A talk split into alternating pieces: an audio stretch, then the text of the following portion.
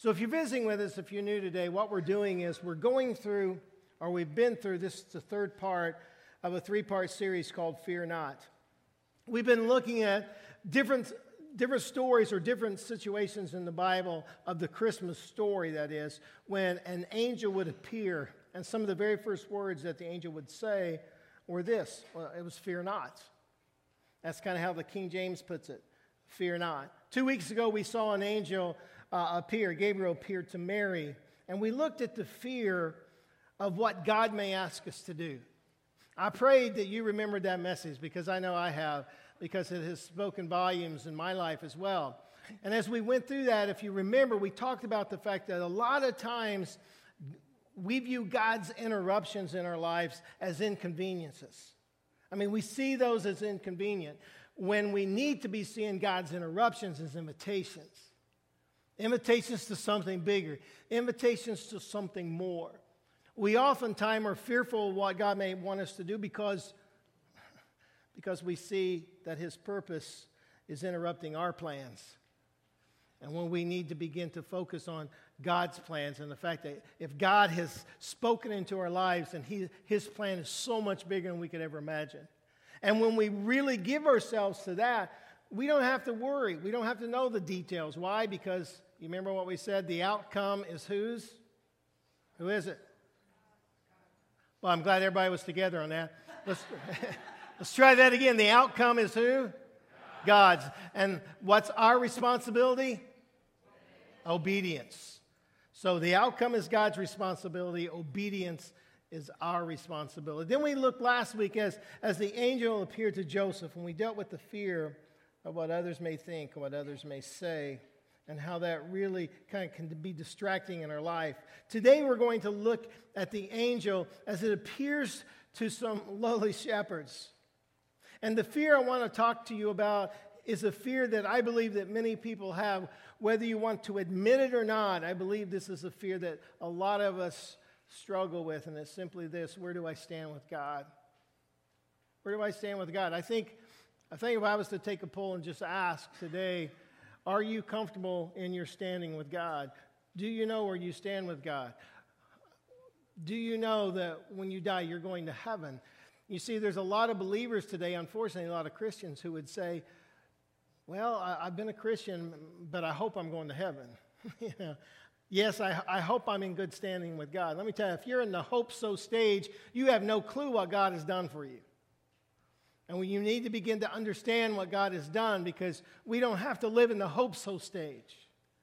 We can live in the reality of what God has promised and what He has said to those who take Him as Lord and Savior. So we're going to look at that fear. Where do I stand with God? So let's pray as we begin. Lord, I thank you for this time. I thank you for this morning. God, I just pray your spirit to just be poured out upon this place and that,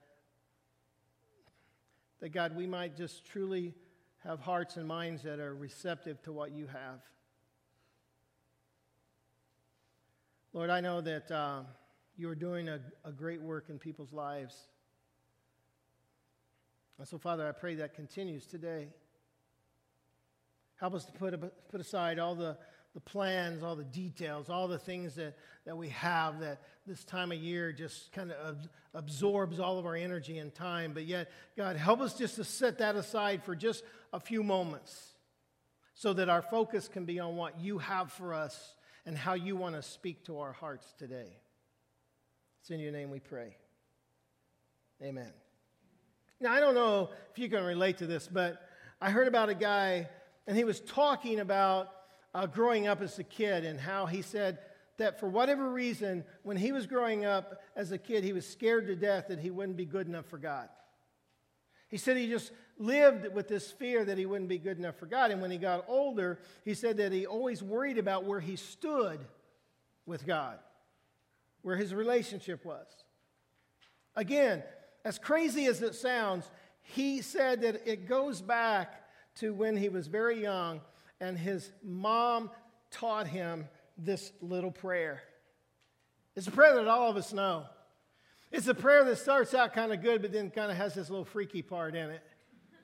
It goes like this Now I lay me down to sleep, I pray the Lord my soul to keep. Now, here's the freaky part. If I should die before I wake, I pray the Lord my soul to take.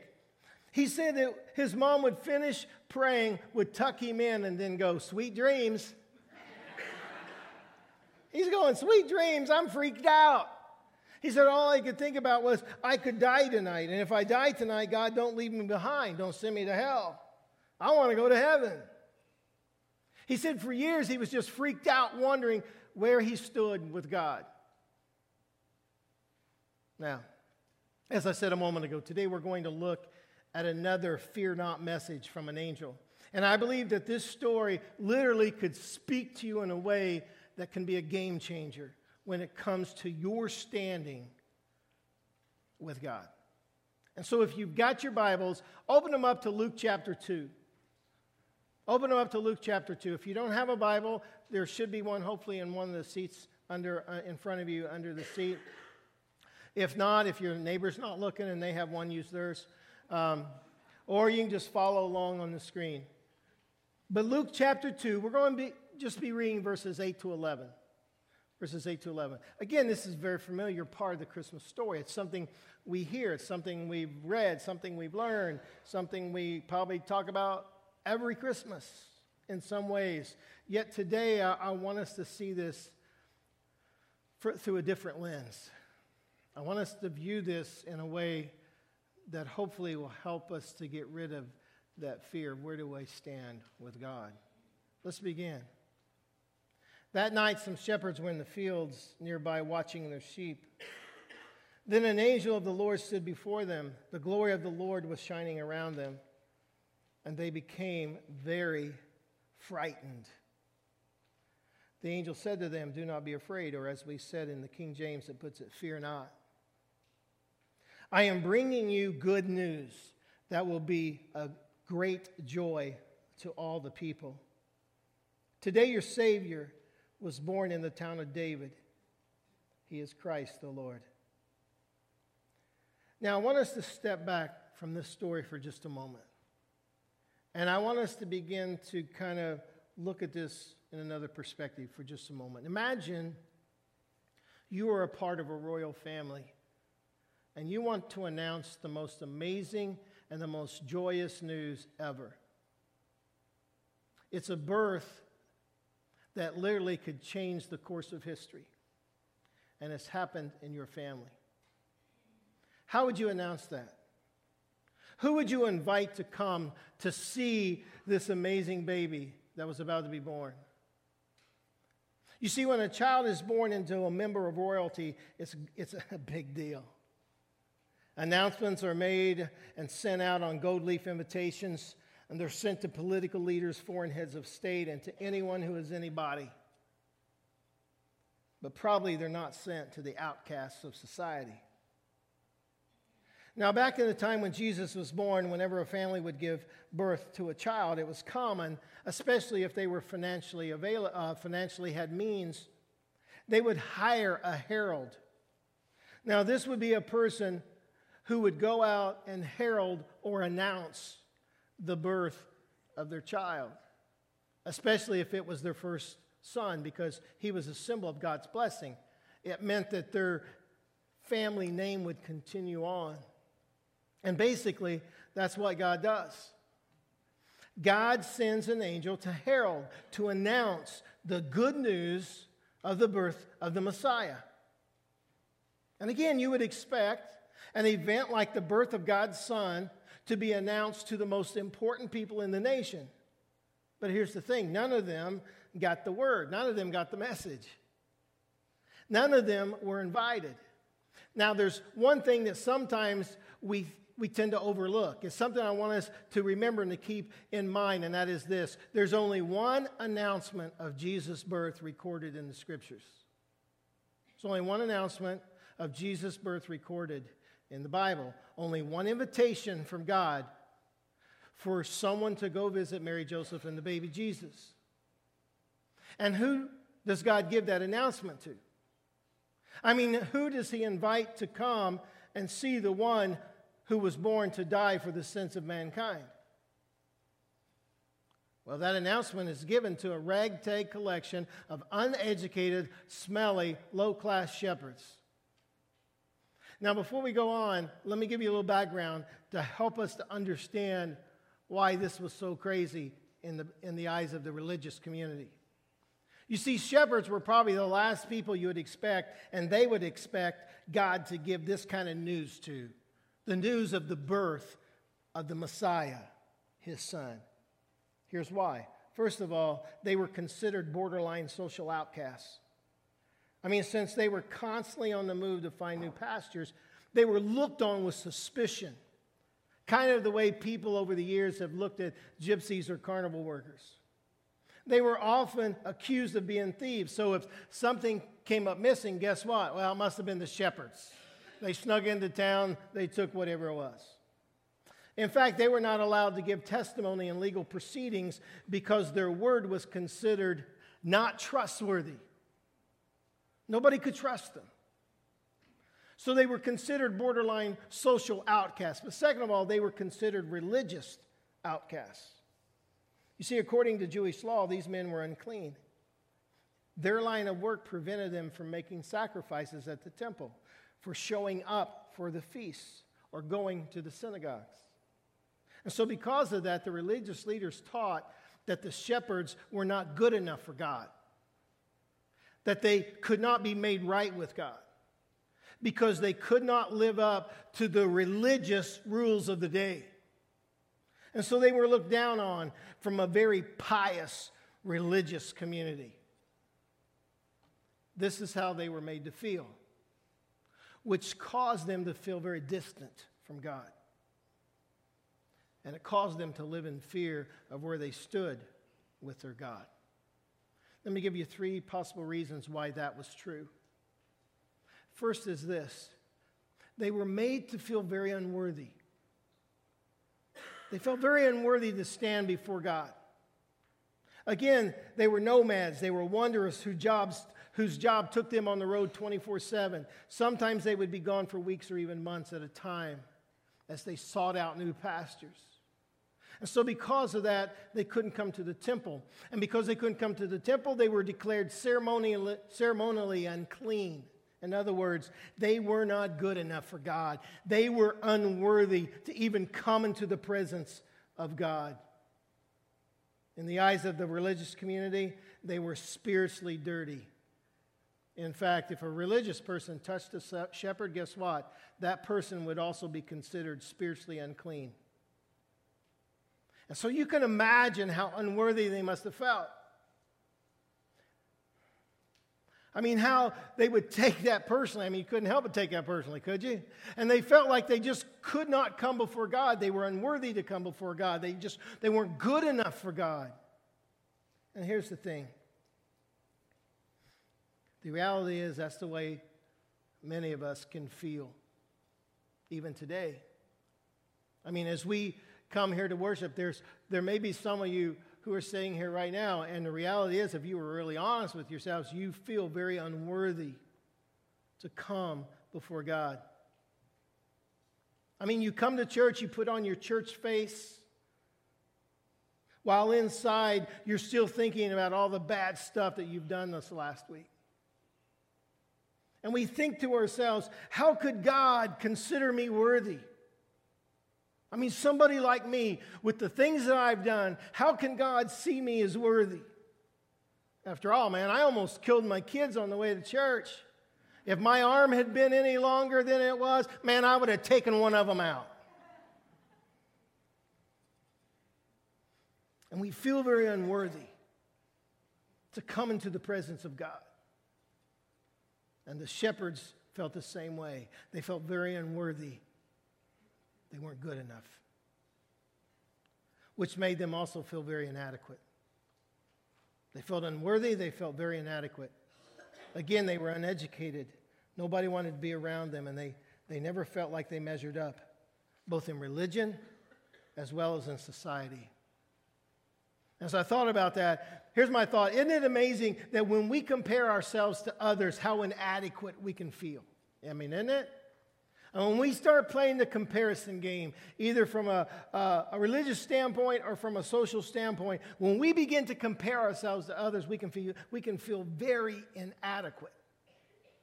And so we can come to church and, and we, we can look around at everybody else, and especially this time of the year, the Christmas time, we look around and everybody looks so Christmassy and, you know, so holy and so righteous. And we're thinking, man, why can't I feel that way?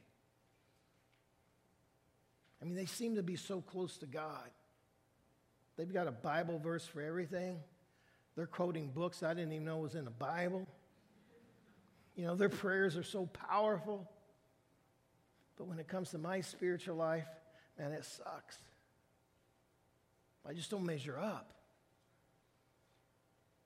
I'm just really inadequate. And the shepherds felt the same way, very inadequate to come before their God. But thirdly, they felt very unloved. Again, most of them were thieves, and even the ones that weren't thieves were lumped in with the rest and were considered thieves. They weren't trusted. People didn't want to be around them. They wanted to stay as far away from them as they, they possibly could. Most, if not all, couldn't get married because no father wanted to bless their daughter to marry a shepherd. And to make matters worse, the religious community was basically telling them that, guess what? God doesn't love you either. And so they felt very unloved. And my guess is today, if you were honest with me, there are some sitting here today who would have to say, you know what? That's me. I just feel very unloved today. Yeah, I know. I've got, I've got a lot of things to be thankful for, but I just feel very unloved. I mean, you don't understand.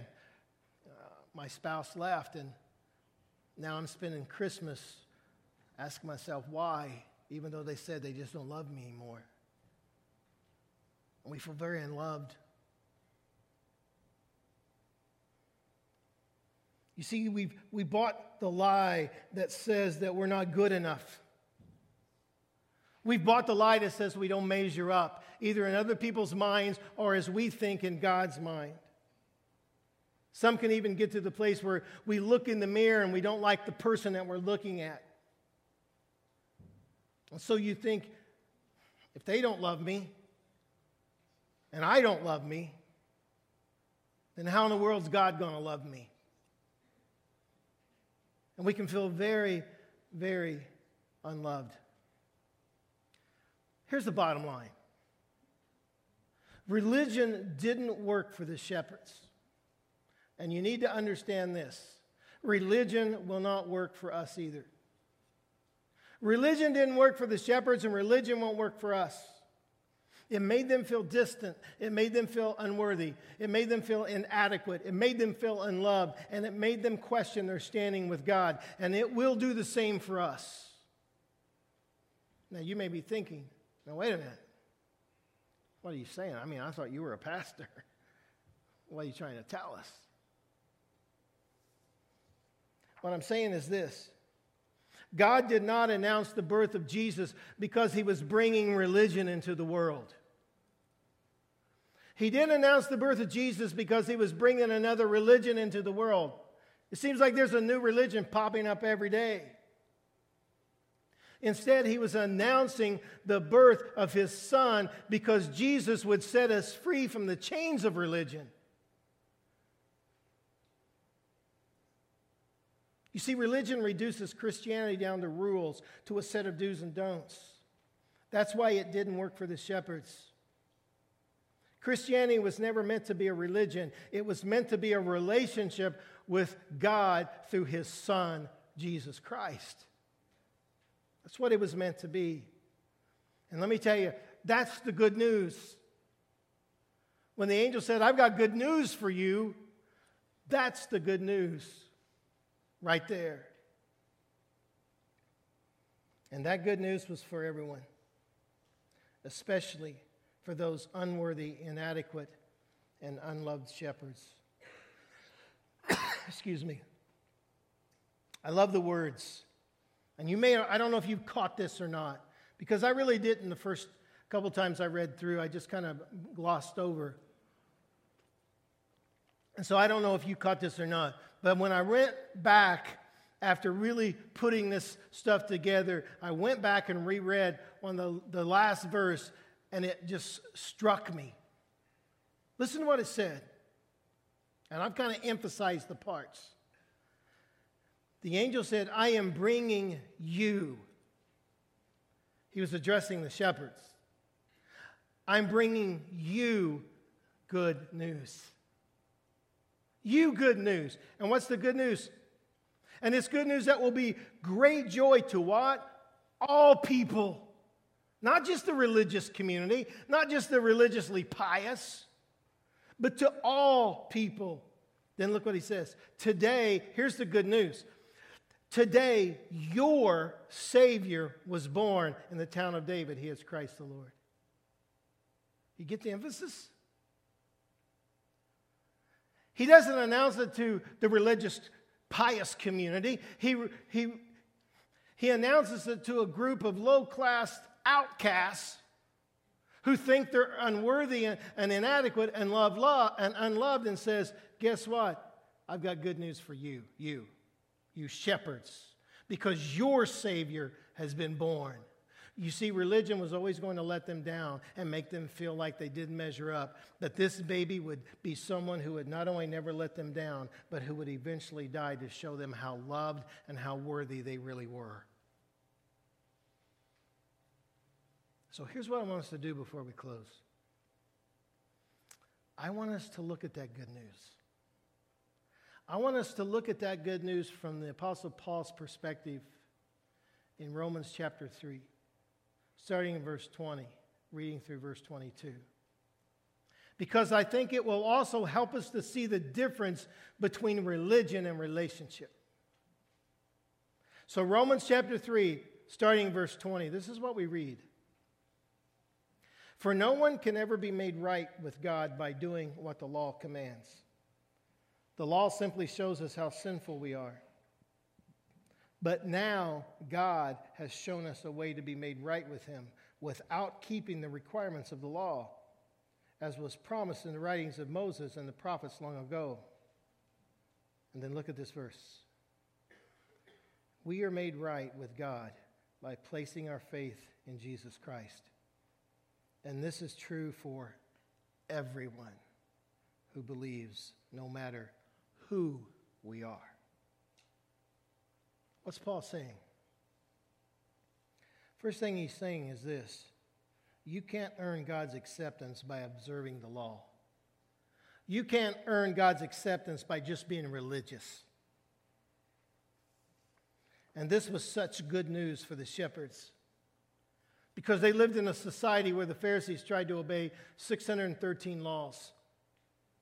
Even though God said, whoa, whoa, whoa, whoa, wait a minute here. That's just way too complicated. In fact, let me make it a lot less complicated. How about I just give you two love God, love others? But the religious community, they just kept the people trapped in observing 613 laws, and the shepherds physically couldn't do it. But now an angel says, I've got good news for you.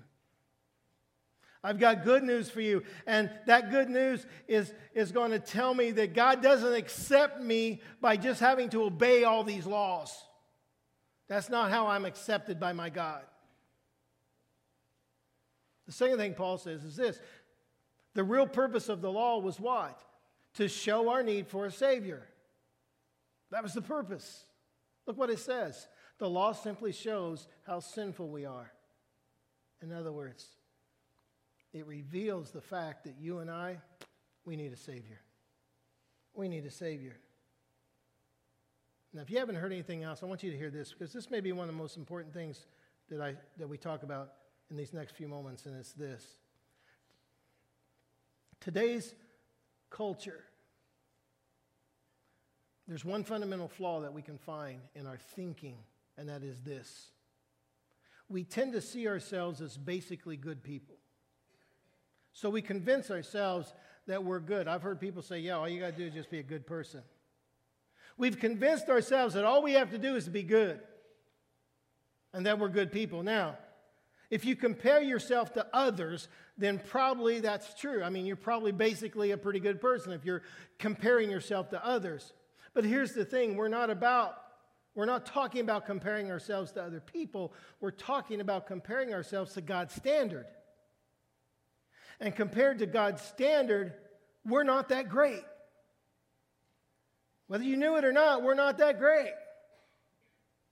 C.S. Lewis said, No man knows how bad he is till he has tried very hard to be good. Let me ask you, and just raise your hand just by show of hands. How many of you have ever told a lie? Okay? Now, if somebody around you did not raise their hand, you look at them and go, liar, liar, pants on fire. Because we all have. Let me ask you this How many of you have ever stolen something? Not necessarily big, maybe a paperclip from, from somebody's desk, or a pen from somebody's desk, or the food that they put into the refrigerator at work. I mean, we've all done that, right? Okay, now, don't raise your hand on this one because I do not want you to get in a fight with your spouse. But how many of you have ever looked lustfully at someone? You know, Jesus said if you look lustfully, you've committed adultery already in your heart. So if you've told a lie, what are you? What are you? A liar. If you've stolen something, what are you? You're a thief. If you've looked lustfully on someone according to what the Bible talks about, you're what? An adulterer. So basically, we're a church full of lying, thieving adulterers. Merry Christmas. Welcome to the journey.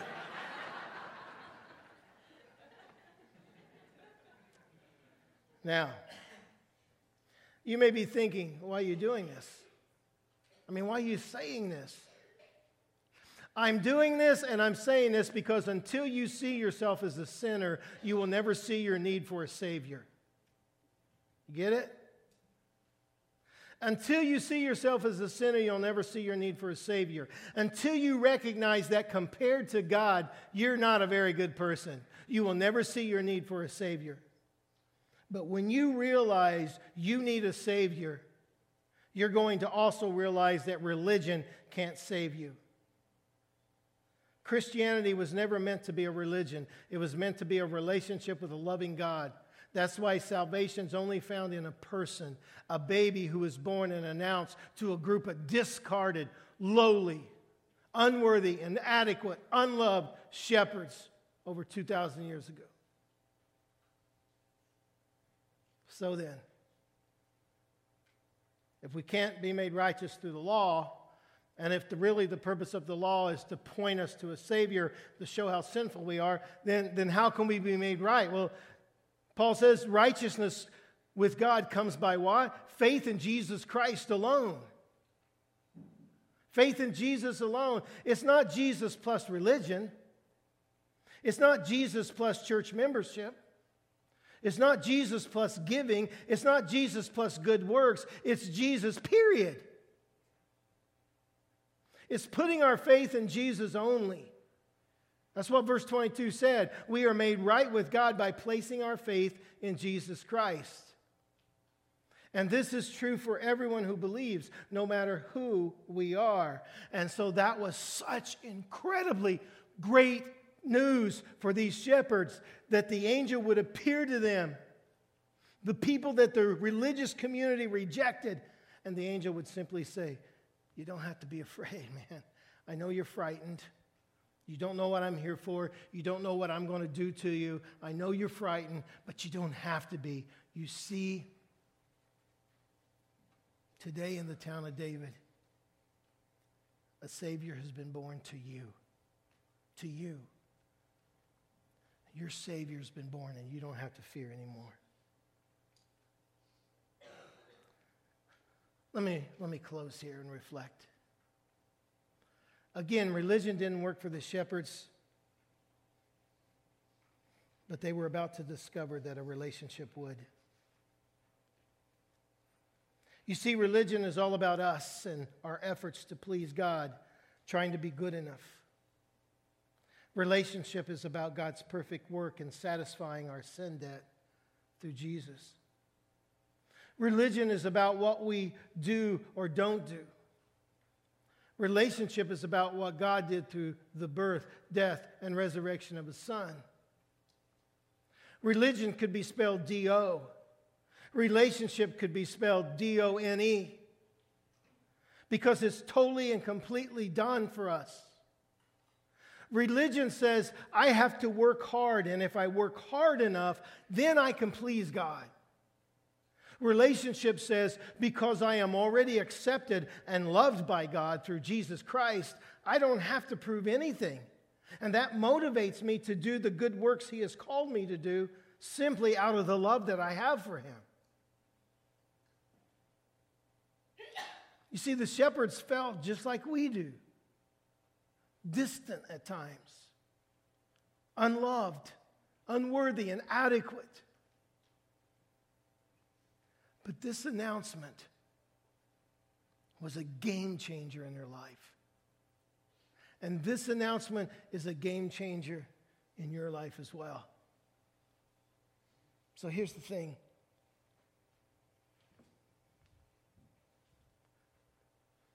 I want you to imagine in your mind that an angel is just is standing before you right now. And this is what it says. It says, Fear not, Joe, because today in the town of David, your Savior has been born. Your Savior. And John, fear not, because in the town of David, today your Savior has been born. And Gary, fear not, because in today in the town of David, guess what? Your Savior, nobody else, your Savior has been born. Trey, same way. And we could just go on back and on back and on back because we do not have to fear. Why? Because our Savior has been born. And even though you feel unloved, unworthy, inadequate, distant, you don't have to feel that way anymore. Because it's not about keeping a religion, it's about having a relationship with the baby that was born to give us life. And so, as Adam plays, we're going to reflect. And maybe you've never accepted that baby. Maybe you've never accepted that gift. Maybe you've never realized that he was born for you. If you had been the only person alive, sin would have still separated you from God, and Jesus would have been born and died just for you. So, where are you at? What do you need in your life today as we go into this Christmas season? It's so easy to get caught up in, in all the parties and all the, the gifts and the wrappings and the unwrappings and the travel and the family. It's so easy to get caught up in all that and forget about the fact